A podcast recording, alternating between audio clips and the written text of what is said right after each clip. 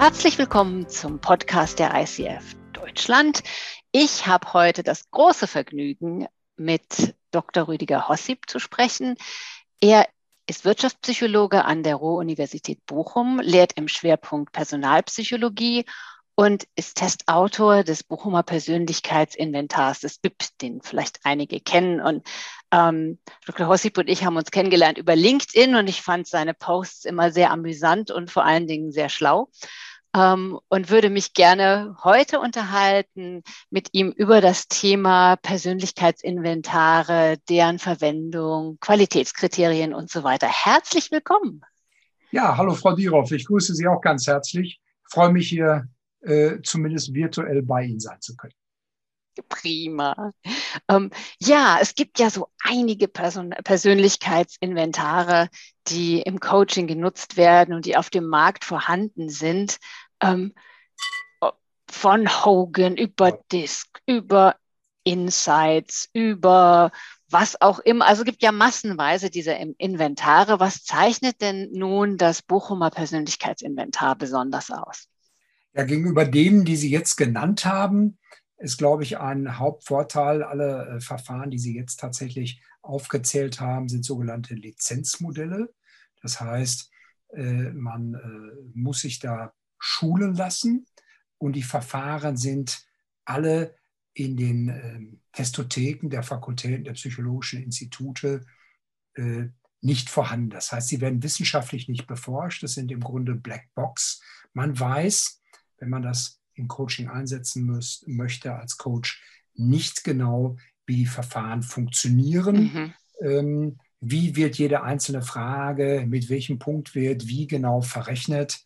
Und äh, das muss eben bei einem wissenschaftlich publizierten Verfahren transparent sein. Er muss der Scientific Community zur Verfügung stehen. Und dann kann man all das nachvollziehen und das macht auch für den Coach in der Anwendung auch durchaus Vorteile, weil er dann eben sagen kann, wie wird welche Frage gewichtet, was steht im Zentrum der Skala, wie ist der Schwierigkeitsgrad einer einzelnen Frage und wie sind eben die Messgütekriterien. Also ist das zuverlässig? Ist das belastbar, was ich daraus bekomme im Sinne von Validität? Kann ich das objektivieren? Und dazu braucht man eben auch bestimmte Kennwerte, wie etwa Kronbachs Alpha, wo sowas wie eine Trendschärfe ausgewiesen wird. Und man ist gut beraten, sich damit mal so ein bisschen zu befassen und nicht bei dem Status stehen zu bleiben, wie wir das häufig so in der Akquise dann ähm, von mehr oder weniger seriösen Firmen. Äh, in dem Markt tummelt sich leider sehr, sehr vieles, ohne jetzt, mm. Sie angesprochen haben, ausdrücklich benennen zu wollen dass man sich dann damit zufrieden gibt und sagt, ach, das brauchen Sie alles nicht, das ist höhere Mathematik. Dabei sollte mhm. man stehen bleiben. Mhm. Mhm. Mhm. Ähm, also das heißt, die, der, das BIP ist äh, in den Testotheken vorhanden und kann auch von nicht trainierten Leuten lizenzfrei verwendet werden ähm, und ist ein, ist ein valider, reliabler, reliab, valides und reliables, schwierige Worte, Verfahren. Ja, das ist er, das können wir auch dokumentieren. Äh, also er ist valide und reliabel, übrigens in der Reihenfolge. Was nicht äh, reliabel ist, kann auch nicht valide sein. Wenn ich also etwas zuverlässig nicht äh, erfassen kann, dann ist es auch nicht relevant sozusagen. Ähm, die, die, den Eingang Ihrer Bemerkung, Frau Lierolf, äh, ist differenziert zu betrachten. Also ähm, es gibt keine Lizenz. Es gibt immer mal Leute, die versuchen, Ihnen eine zu verkaufen. Nein, das ist ein lizenzfreies Verfahren. Es gibt äh, äh sowas wie ein Register zertifizierter Anwender. Das habe ich dann mhm. irgendwann mal begonnen, auf meiner universitären Homepage zu führen, weil alle möglichen Leute sagten, ich habe eine BIP-Lizenz, die es gar nicht gibt. Oder mhm. ich verkaufe sogar Dritten eine. Mhm. Die werden viele Leute finden, die das gerne wollen. Ähm, was man allerdings nicht machen sollte, ist als äh, ähm, wenig versierter Personaler äh, äh, solche Dinge einfach blind einzusetzen. Das heißt, es gibt beim BIP ein Handbuch, mhm. Äh, das hat über 200 Seiten. Das ist relativ anspruchsvoll.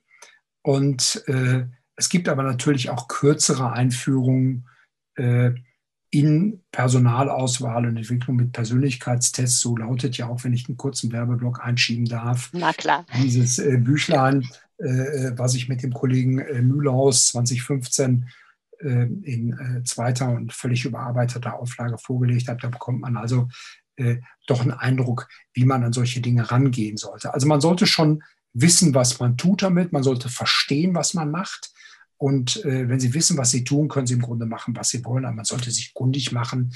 Wir bieten ja deshalb dazu auch Qualifizierung an, die ich zusammen mit der Deutschen Testzentrale, mit der Hochgräfe Academy, wie sie jetzt heißt, anbiete. Ähm, da habe ich jetzt gerade am Montag das insgesamt 98, die 98. Qualifizierung im Auftrag des Verlages gemacht. Die machen natürlich auch inhouse eine ganze Menge in dem Bereich. Also man sollte sich da schon kundig machen. Sie können sich auch ein Auto kaufen.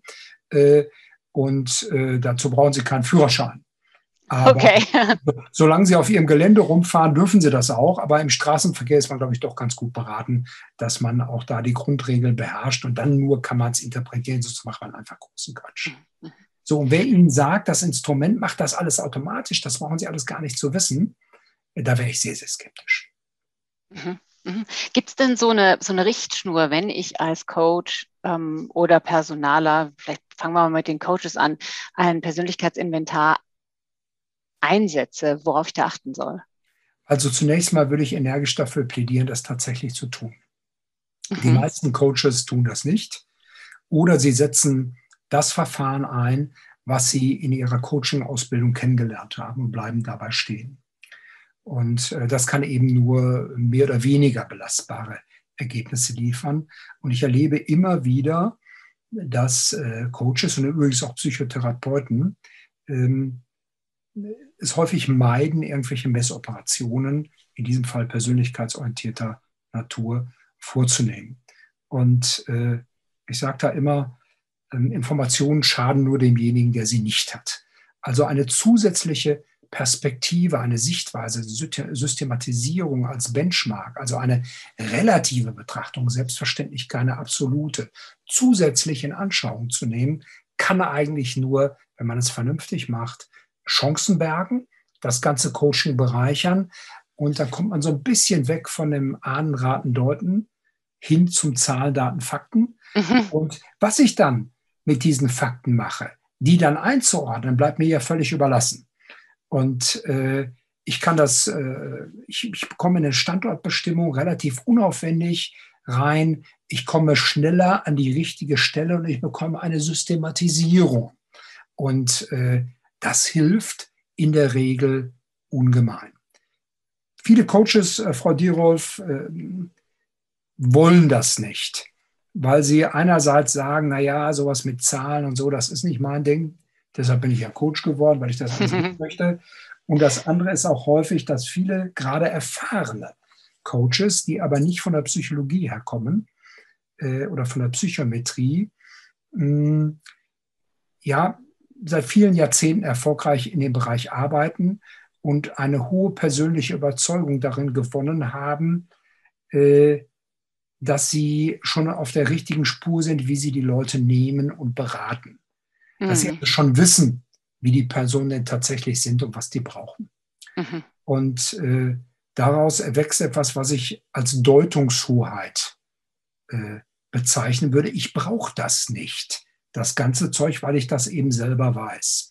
So, und da, glaube ich, ist es für eine professionelle Berufsausübung doch sehr, sehr hilfreich zu sagen, ich gebe so ein bisschen was äh, von der Deutungshoheit ab. Das Ganze ist auch nicht objektiv, aber äh, es, wir sollten ein bisschen objektivieren und äh, im Nachhinein, wenn man sowas mal macht, äh, fallen einem häufig äh, die Dinge wie Schuppen von den Augen. Mhm. Und ich kann mich also wirklich nur nachhaltig dafür einsetzen, auch wirklich ein belastbares Instrument. Die meisten sind es leider nicht oder werden nur als solche mhm. angepriesen, mhm.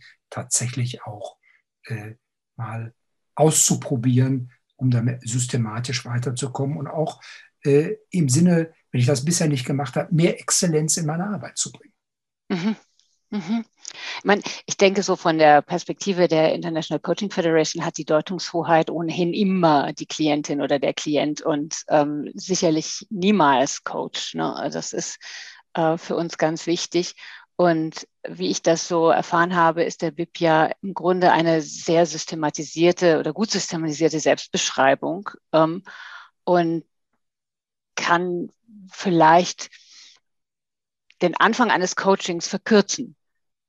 Ja, man kommt äh, schneller an die richtige Stelle. Es, äh, es ist eine hypothesengeleitete Exploration, die kann ich dann besser machen. Also es ist eine systematische Selbstbeschreibung, da kommt eigentlich wenig anderes raus, als ich reinstecke, berufsbezogen.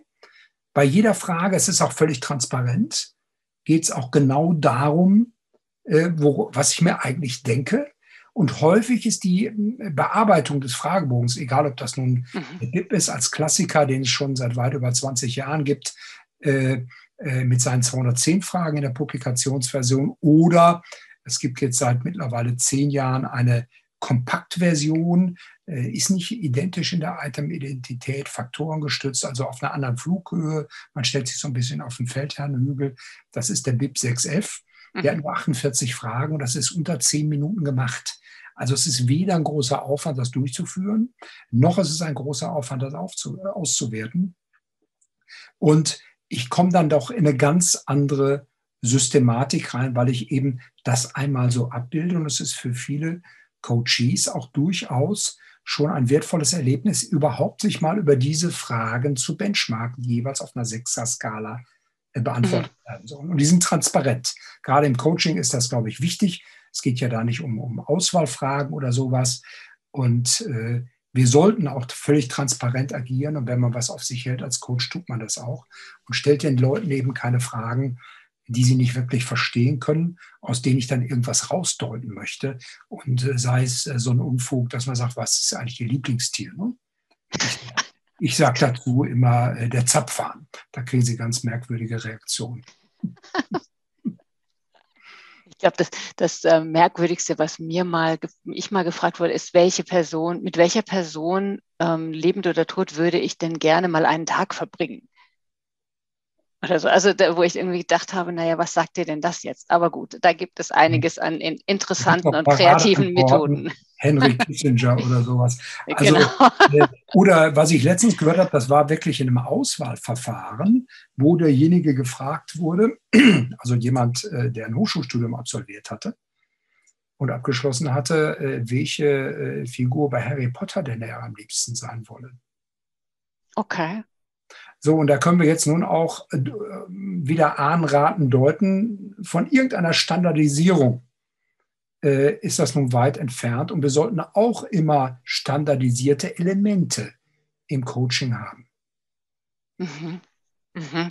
Sie, Sie haben jetzt gerade die Personalauswahl angesprochen. Das ist wohl auch ein Anwendungsfeld des BIP, wenn ich das richtig verstanden habe. Ja, in der Tat. Und wie wird es da eingesetzt und äh, was ist da die, die, Nützlichkeit? Also es ist eine systematische Selbstbeschreibung, wie Sie gerade schon sagten. Und wir können eben nachweisen, das muss im Manual dokumentiert werden, dass äh, es eine es systematische Zusammenhänge gibt zu beruflichen Erfolgskriterien. Also etwa mhm. äh, weichen beruflichen Erfolgskriterien, äh, wie arbeitszufrieden bin ich etwa, wie beurteile ich meine Freude an der beruflichen Tätigkeit, die ich ausübe, aber auch zu harten Berufserfolgskriterien, wie etwa äh, der hierarchischen Position, die man dann erreicht, oder auch dem Entgelt. Mhm. Und das, äh, wenn Sie so eine äh, Entscheidung damit, um, angenommen, Sie würden es nur ein paar Prozentpunkte im Schnitt treffsicherer machen, dann ist das ähm, hat das enorme wirtschaftliche Effekte und natürlich auch ähm, für die Person, die besetzt wird, die eingestellt wird, ähm, enorme Effekte. Denn nur was man gerne macht, macht man auch gut. Und das gilt aber auch umgekehrt. Ja. Also im Grunde die, die, die Chancen für einen erfolgreichen Einstieg erhöhen dadurch, dass ich mehr über mich weiß und eben auch mehr vielleicht weiß über die Passung zu der, zu der nächsten Stelle oder zu der Stelle, auf die ich mich bewerbe. Ja. Genau, und das kann man eben matchen. Es gibt zum Beispiel auch ein sogenanntes Anforderungsmodul, wo man also die überfachlichen Anforderungen, es geht nur ums Überfachliche einer Vakanz, einer, die kann man beschreiben als Kenner der Stelle. Und das kann man zum Beispiel auch im Coaching mal machen für die eigene Position. Also ich hatte zum Beispiel mal jemanden im Coaching, das war äh, der Controllingleiter eines Kreditinstitutes. Und äh, der wusste nun von sich, äh, dass er gar nicht so detailorientiert mhm. ist, dass er gar nicht so gewissenhaft ist, wie eigentlich in einer äh, solchen Position, äh, ich nehme jetzt mal diesen altertümlichen Begriff Buchhalter, er leitete den Bereich, ähm, der musste auch selbst gar nichts mehr prüfen. Der hatte natürlich Führungskräfte, die wiederum äh, Leute äh, führten, die prüfen.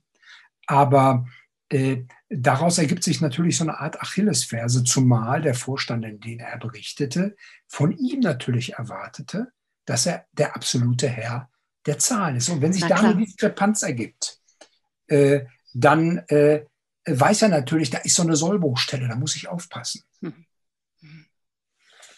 Interessant, ja.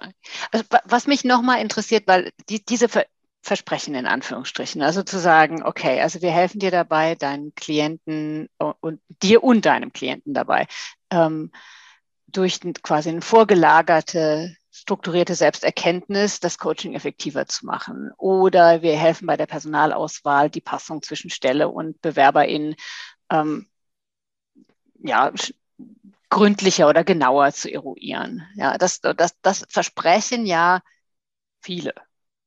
So, also wenn ich mir die Werbung der anderen äh, Instrumente angucke, ähm, dann ist das ja das, wozu diese Instrumente eingesetzt werden. Und ähm, es wäre vielleicht noch ganz hilfreich für die Zuhörenden zu erfahren, also wenn ich jetzt vor der Auswahl stehe, ich möchte ein Inventar einsetzen, wie sollte ich denn dabei vorgehen und welche Kriterien sollte ich beachten, um mir auch ein gutes rauszusuchen. Na gut, Sie haben jetzt den BIP erfunden, Sie finden den BIP toll, das ist klar, ja, aus gutem Grund. Ähm, aber wenn ich sage, ich möchte mich jetzt entscheiden, wie, wie sollte ich da vorgehen? Also man kann sicherlich äh, dazu verschiedene Checklisten präsentieren. Mhm. Ähm, also in den Büchern, was ich vorhin genannt habe, Personalauswahl und Entwicklung mit Persönlichkeitstests, finden sich solche Checklisten. Okay. Die sind natürlich unabhängig vom BIP, weil das also ein Standardwerk ist. Und man ist, glaube ich, gut beraten, den allgemeinen gesunden Menschenverstand äh, einzuschalten und äh, sich da zu informieren.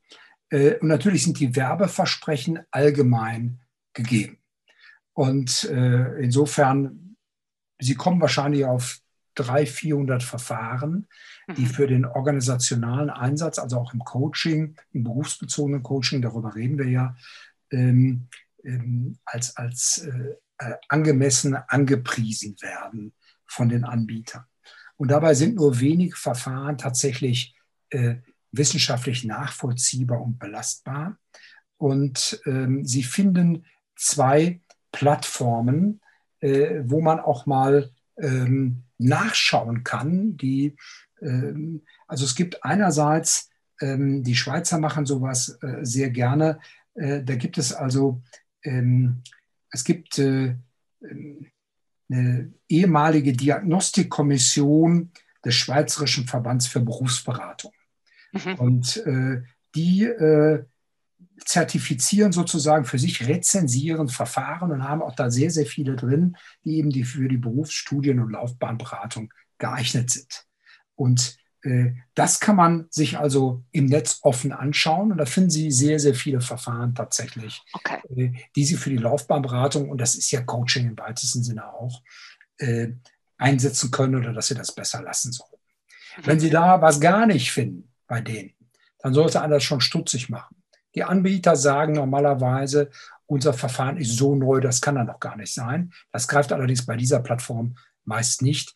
Und äh, alle 14 Tage wird ein neues Verfahren im Markt lanciert. Meist fußt es aber auf ganz, ganz alten und ich will sagen überholten Erkenntnissen, weil die Verfahren entweder meist auf Jung aus den 20er Jahren, Karl Gustav Jung, Typenlehre, oder aber auf äh, William Marston, ähm, 1928, der hat auch der hat mal Wonder Woman erfunden und alles Mögliche gemacht. Äh, also auf diesen beiden Grundlagen, die sind allenfalls wissenschaftshistorisch interessant. Wir finden keine empirischen Belege, dass man damit also wirklich arbeiten sollte. Und dann gibt es auch noch ein Testbeurteilungssystem äh, des Testkuratoriums der Föderation Deutscher Psychologenvereinigung. Das ist sehr, sehr hochkarätig, was da passiert. aber die haben leider nur relativ wenige Verfahren äh, zertifiziert. Äh, den BIP und den BIP 6F, das haben sie aber und Sie werden dort zum Beispiel feststellen, dass das in der Regel dann die geeignetsten Verfahren für Ihren Bereich sind. Und es gibt gar nicht so viel Konkurrenz im deutschen Sprachraum. Mhm. Mhm. Also das heißt, du quasi Schritt eins, guck mal nach, ist das Verfahren, was du verwenden möchtest, auch valide Wissen? Ist es, ist es wissenschaftlich oder ist es naja, vor- oder altertümlich wissenschaftlich oder esoterisch, da gibt es ja nun auch das eine oder andere. Wobei diese vermeintliche wissenschaftliche Belastbarkeit, die wird natürlich überall angepriesen. Naja, gut, aber ich kann es ja prüfen, wenn ich eben ja, zu dieser, zum Schweizer Verband so gehe. Oder? Das ist nicht ganz so leicht. Ja. Also man findet Sie zum Beispiel Broschüren, äh, wo ähm, ähm, eine höhere äh, Validität als Reliabilität ausgewiesen ist. Mhm. Ähm, das kann per Definition nicht sein. Äh, so, das wissen aber nur, wissen 99 Prozent der Anwender nicht. Oder zum Beispiel auch mal nach der Kritik an, äh, an dem eigenen Verfahren oder was ich mir gedenke auszusuchen, mal kritisch im Netz zu googeln. Da kommen dann den, auf der ersten Seite erstmal zehn Treffer, was das alles für eine tolle Sache ist. Also werbliche Aussagen. Und für mich wäre immer äh, ganz wichtig, kann ich wirklich nachvollziehen, wie ich von jeder einzelnen Antwort zu jeder Frage genau zu dem Wert komme, der sich dann dort errechnet. Dass man also kein Brimborium machen muss oder sagt, ja, das macht der Computer, das ist so kompliziert, das können wir keinem erklären. Das ist natürlich blühender Blödsinn. Äh, Sie dürfen gar nichts anderes einsetzen, als was man wirklich nachvollziehbar äh, ähm, äh, darstellen kann. Und zwar wirklich eins zu eins. Und da lassen sich bitte auch nicht abspeisen, ja, das ist künstliche Intelligenz. In der Regel ist es das eben nicht. Und äh, da wissen wir gar nicht, was der Computer macht. Also wenn Sie nicht wissen, was der Computer macht, dann sollten Sie nicht mitmachen als Coach. Ich habe mal vor Jahren, glaube ich, vor 12, 15 Jahren, aus Witz ähm, in einem Forum einem, also irgendwie einen Forum, Forum äh, bezogenen Quotienten mit anhand einer Frage, so, so ein Test, ähm, in, also per, per Google äh, Quiz oder sowas gebaut, ja. Und das Ergebnis war rein ähm, random, also rein zufällig. Und wir haben uns totgelacht, was die Leute alles rein interpretiert haben.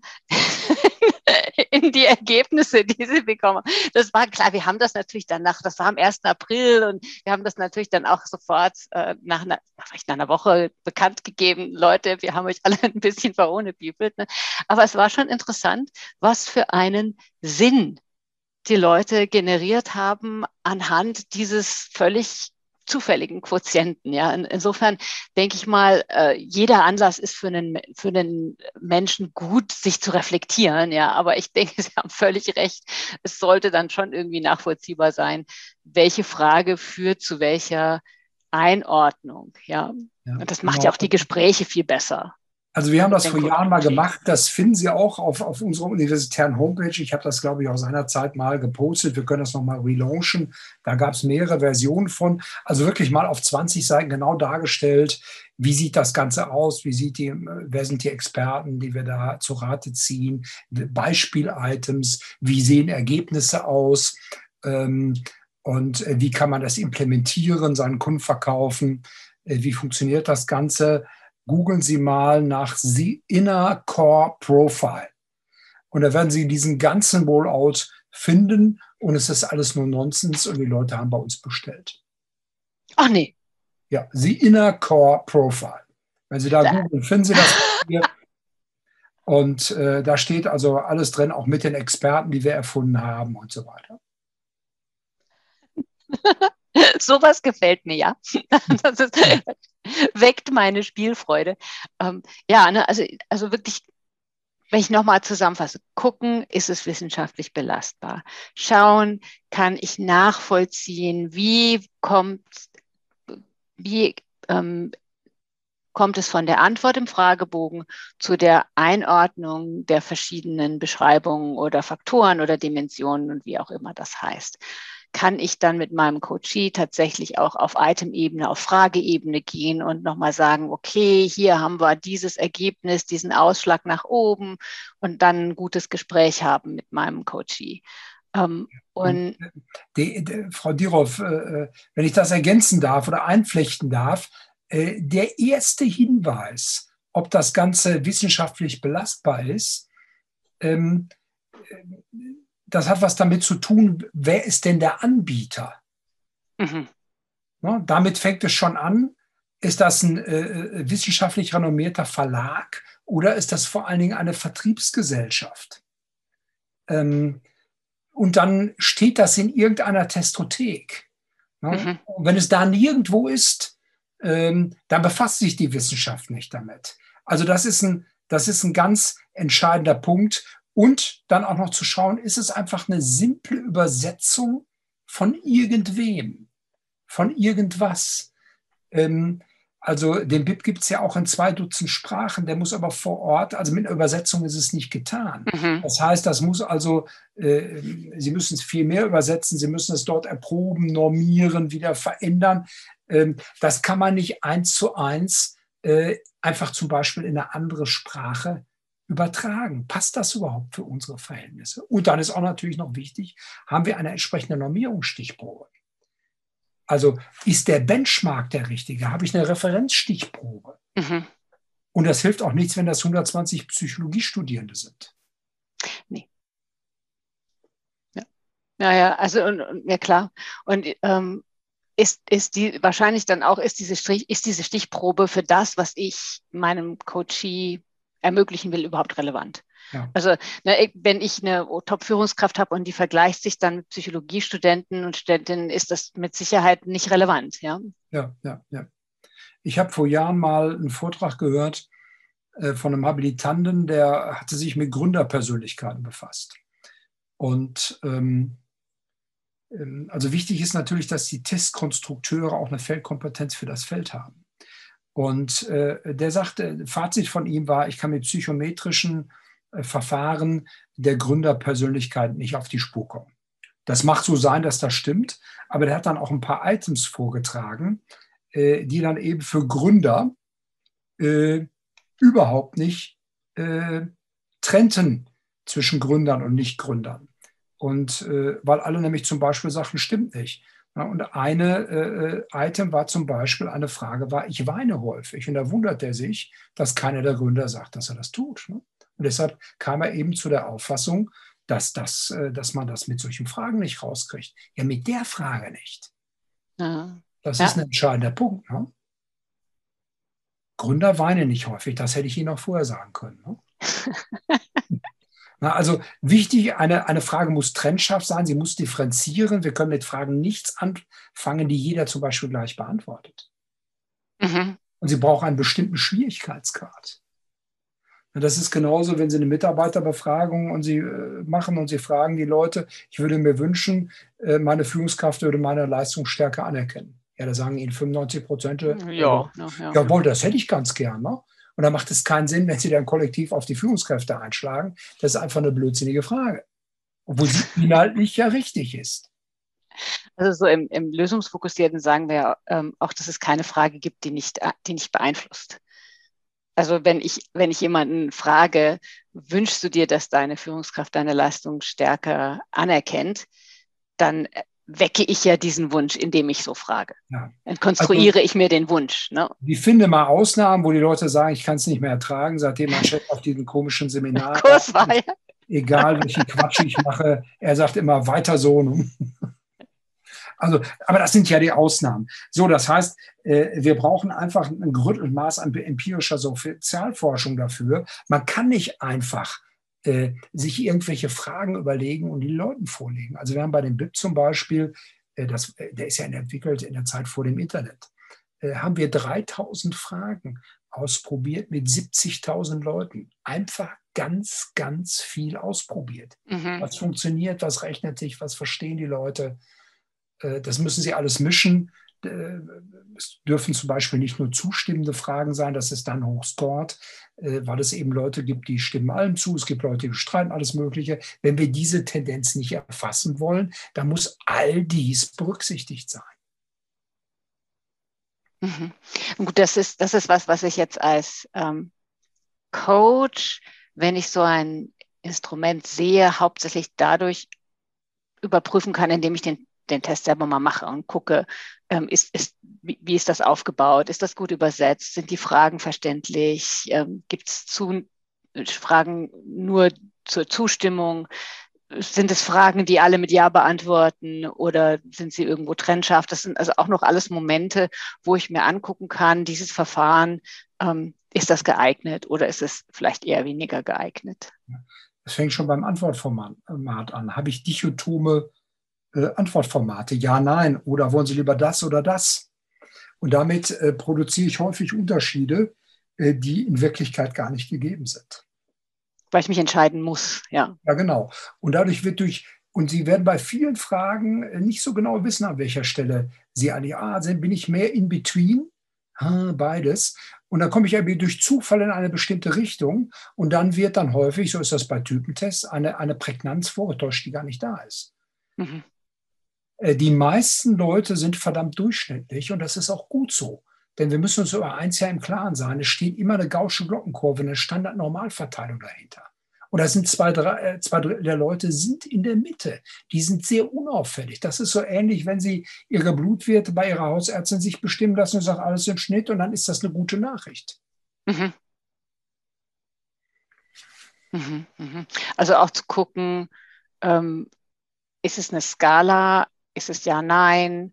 Ist es, ne, ist es trennscharf? Also das heißt, Sie würden ähm, dafür werben, dass A, Coaches so etwas einsetzen, B, wenn sie so etwas einsetzen, dass sie was Vernünftiges einsetzen. Ja, und es ist kein Kriterium dafür, ob das vernünftig ist, ob das meinen Kunden und meinen Coaches gefällt. Äh, da gibt es geradezu eine prototypische Falle die den meisten aber auch nicht wirklich klar ist. Es gibt den sogenannten Fora-Effekt, der auch als Barnum-Effekt mhm. tituliert wird. Also Barnum von diesem Zirkus, Barnum, der hatte in den, im 19. Jahrhundert so als Untertitel Little Something for Everyone. Also für jeden ist was Interessantes dabei auf dem Rummel.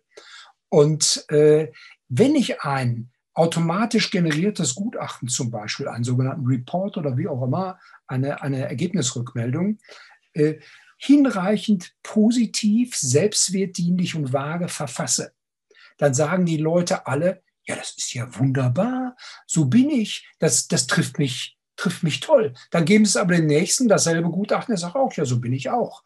Und, äh, und so kommen dann häufig auch Geschäftsleitungen, äh, die von dem Thema äh, nun weniger fachlich beleckt sind zu der Auffassung. Also meine drei Kollegen im Vorstand haben sich in diesem Verfahren wunderbar wiedergefunden. Kein Wunder, sage ich. Und dann setzen wir das mal alle ein. Mhm. Mhm. Das ja, ist mit den, Kriterium. Mit den bekannten Folgen, dass man in ein Unternehmen geht und man erstmal zur Vorstellung eine Farbe um die Ohren gehaut bekommen, wo ich dann irgendwie denke, meine Güte, es gibt doch mehr als vier verschiedene Persönlichkeiten ja, das ist eben auf der Unfug, weil eben äh, zwei Drittel der Leute in der falschen Farbe sind. Das ist genau. Das auch noch, okay. Ja, weil, weil die Messung nicht sauber ist. Das heißt, äh, äh, wenn Sie sich, es wird eine Prägnanz herbei, es muss ja ein Typ rauskommen. Ja. So, und wir wissen, äh, Klassiker ist der MBTI, dass Sie nach vier bis sechs Wochen schon zu über 50 Prozent in einem anderen Typ landen. Und das kann ja nicht der Sinn der Sache sein. Weil diese Typen eben künstlich generiert sind, sie sind für die Ränder der Verteilung passend. Aber die meisten sind eben nicht im Rand der Verteilung, sondern in der Mitte. So, und ich habe mal äh, mit einer jungen Journalistin äh, ein Interview geführt, das können Sie auch googeln. Den Namen habe ich auswendig gelernt, die hieß Xenia von Polier. War in der Zeit oder Spiegel oder so. Und ich musste dann auch in die Vorlesung, konnte das nicht weiterverfolgen. Äh, der Artikel heißt Die Reise ins Ich. Wenn Sie den googeln, werden Sie den wahrscheinlich noch finden. Ähm, und die hatte also äh, äh alle möglichen Tests gemacht, unter anderem auch den BIP und Dutzende von Typentests. Und ich hatte dann äh, im übertragenen Sinne ein äh, 2000, 3000 Seiten Gutachten. Mhm. Und äh, beim BIP war die relativ unauffällig. Sie war so ein bisschen kontaktorientierter, aber sonst war die ganz mittig und unauffällig. Und wahrscheinlich, weil sie äh, kontaktorientiert war, hat sie mich auch angerufen. Das war am Freitagmorgen, musste um 10 in meine Vorlesung. Da habe ich dann an einen Kollegen aus Münster das weitergegeben, sprechen Sie mit dem weiter, deshalb tauche ich da auch gar nicht auf. Aber ihre Ergebnisse waren eben, sie macht Typentests, die ähnliche, vergleichbare, ja zum Teil identische Dimensionen messen und es kommt genau was Gegenteiliges raus. Und das ist eben, dass diese Prägnanz künstlich erzeugt wird. Dann stellen Sie sich vor, Sie haben zehn Fragen zu irgendwas, ja, nein. Und wenn Sie jetzt siebenmal dazu Ja sagen, dann sind Sie der Typ. Am nächsten Tag sagen Sie nur noch äh, äh, viermal dazu Ja, dann sind Sie wieder der andere. Äh, und wenn die Fragen nicht völlig identisch sind, dann ist das natürlich noch schlimmer. Und die fragte sich dann eben, wie kann bei dem Gleichen was völlig anderes, kontradiktorisches rauskommen? Und das hat da seine Ursache. Mhm. Es ist eine mangelnde Messgüte. Und viele sagen dann halt, naja, äh, meinen Klienten gefällt es, ich kann das wunderbar verkaufen, meine Kunden äh, fühlen sich damit auch wohl und weiter möchte ich eigentlich gar nichts wissen. So, und wer so agiert, äh, dem fehlt es einfach äh, ja hier auch an, an Exzellenzdenken und Berufsethos. Das ist einfach nur trivial. Ich verkaufe einfach, was geht. Ne? Ja, klar. Und das, das ist ja sicherlich nicht im Sinne der Entwicklung von Coaches und auch nicht im Nein, Sinne auch nicht im Sinne des Klienten. Nee, äh, denn der Klient wird damit in die Irre geführt.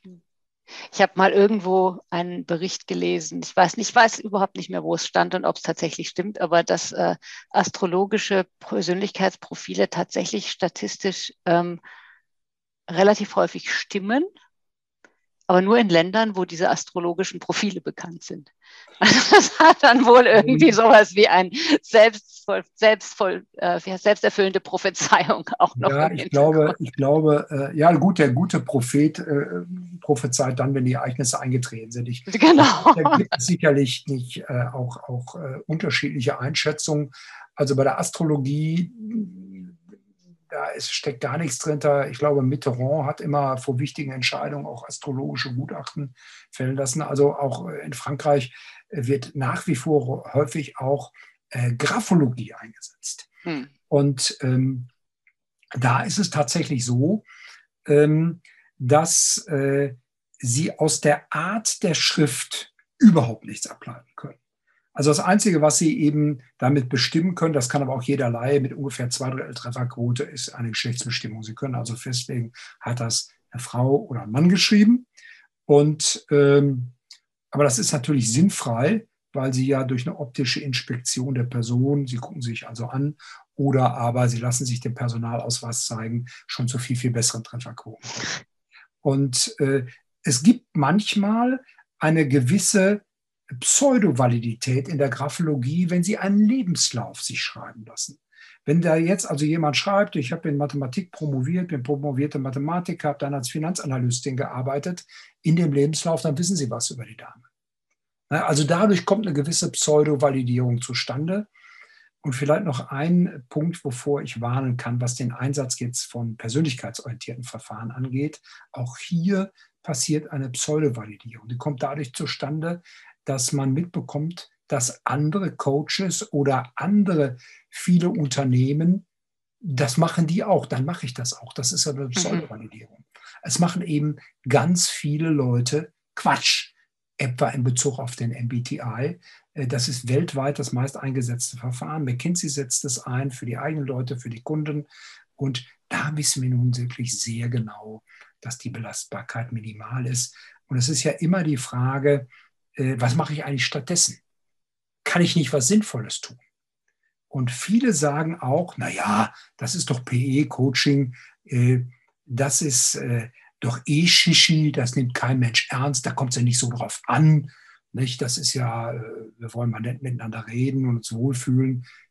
Ich glaube, das ist ein ganz falscher Ansatz und da würden Sie mir, glaube ich, auch beipflichten. Selbstverständlich, genau. Also das, das ist ja genau das, wovon wir als professioneller Berufsverband weg wollen.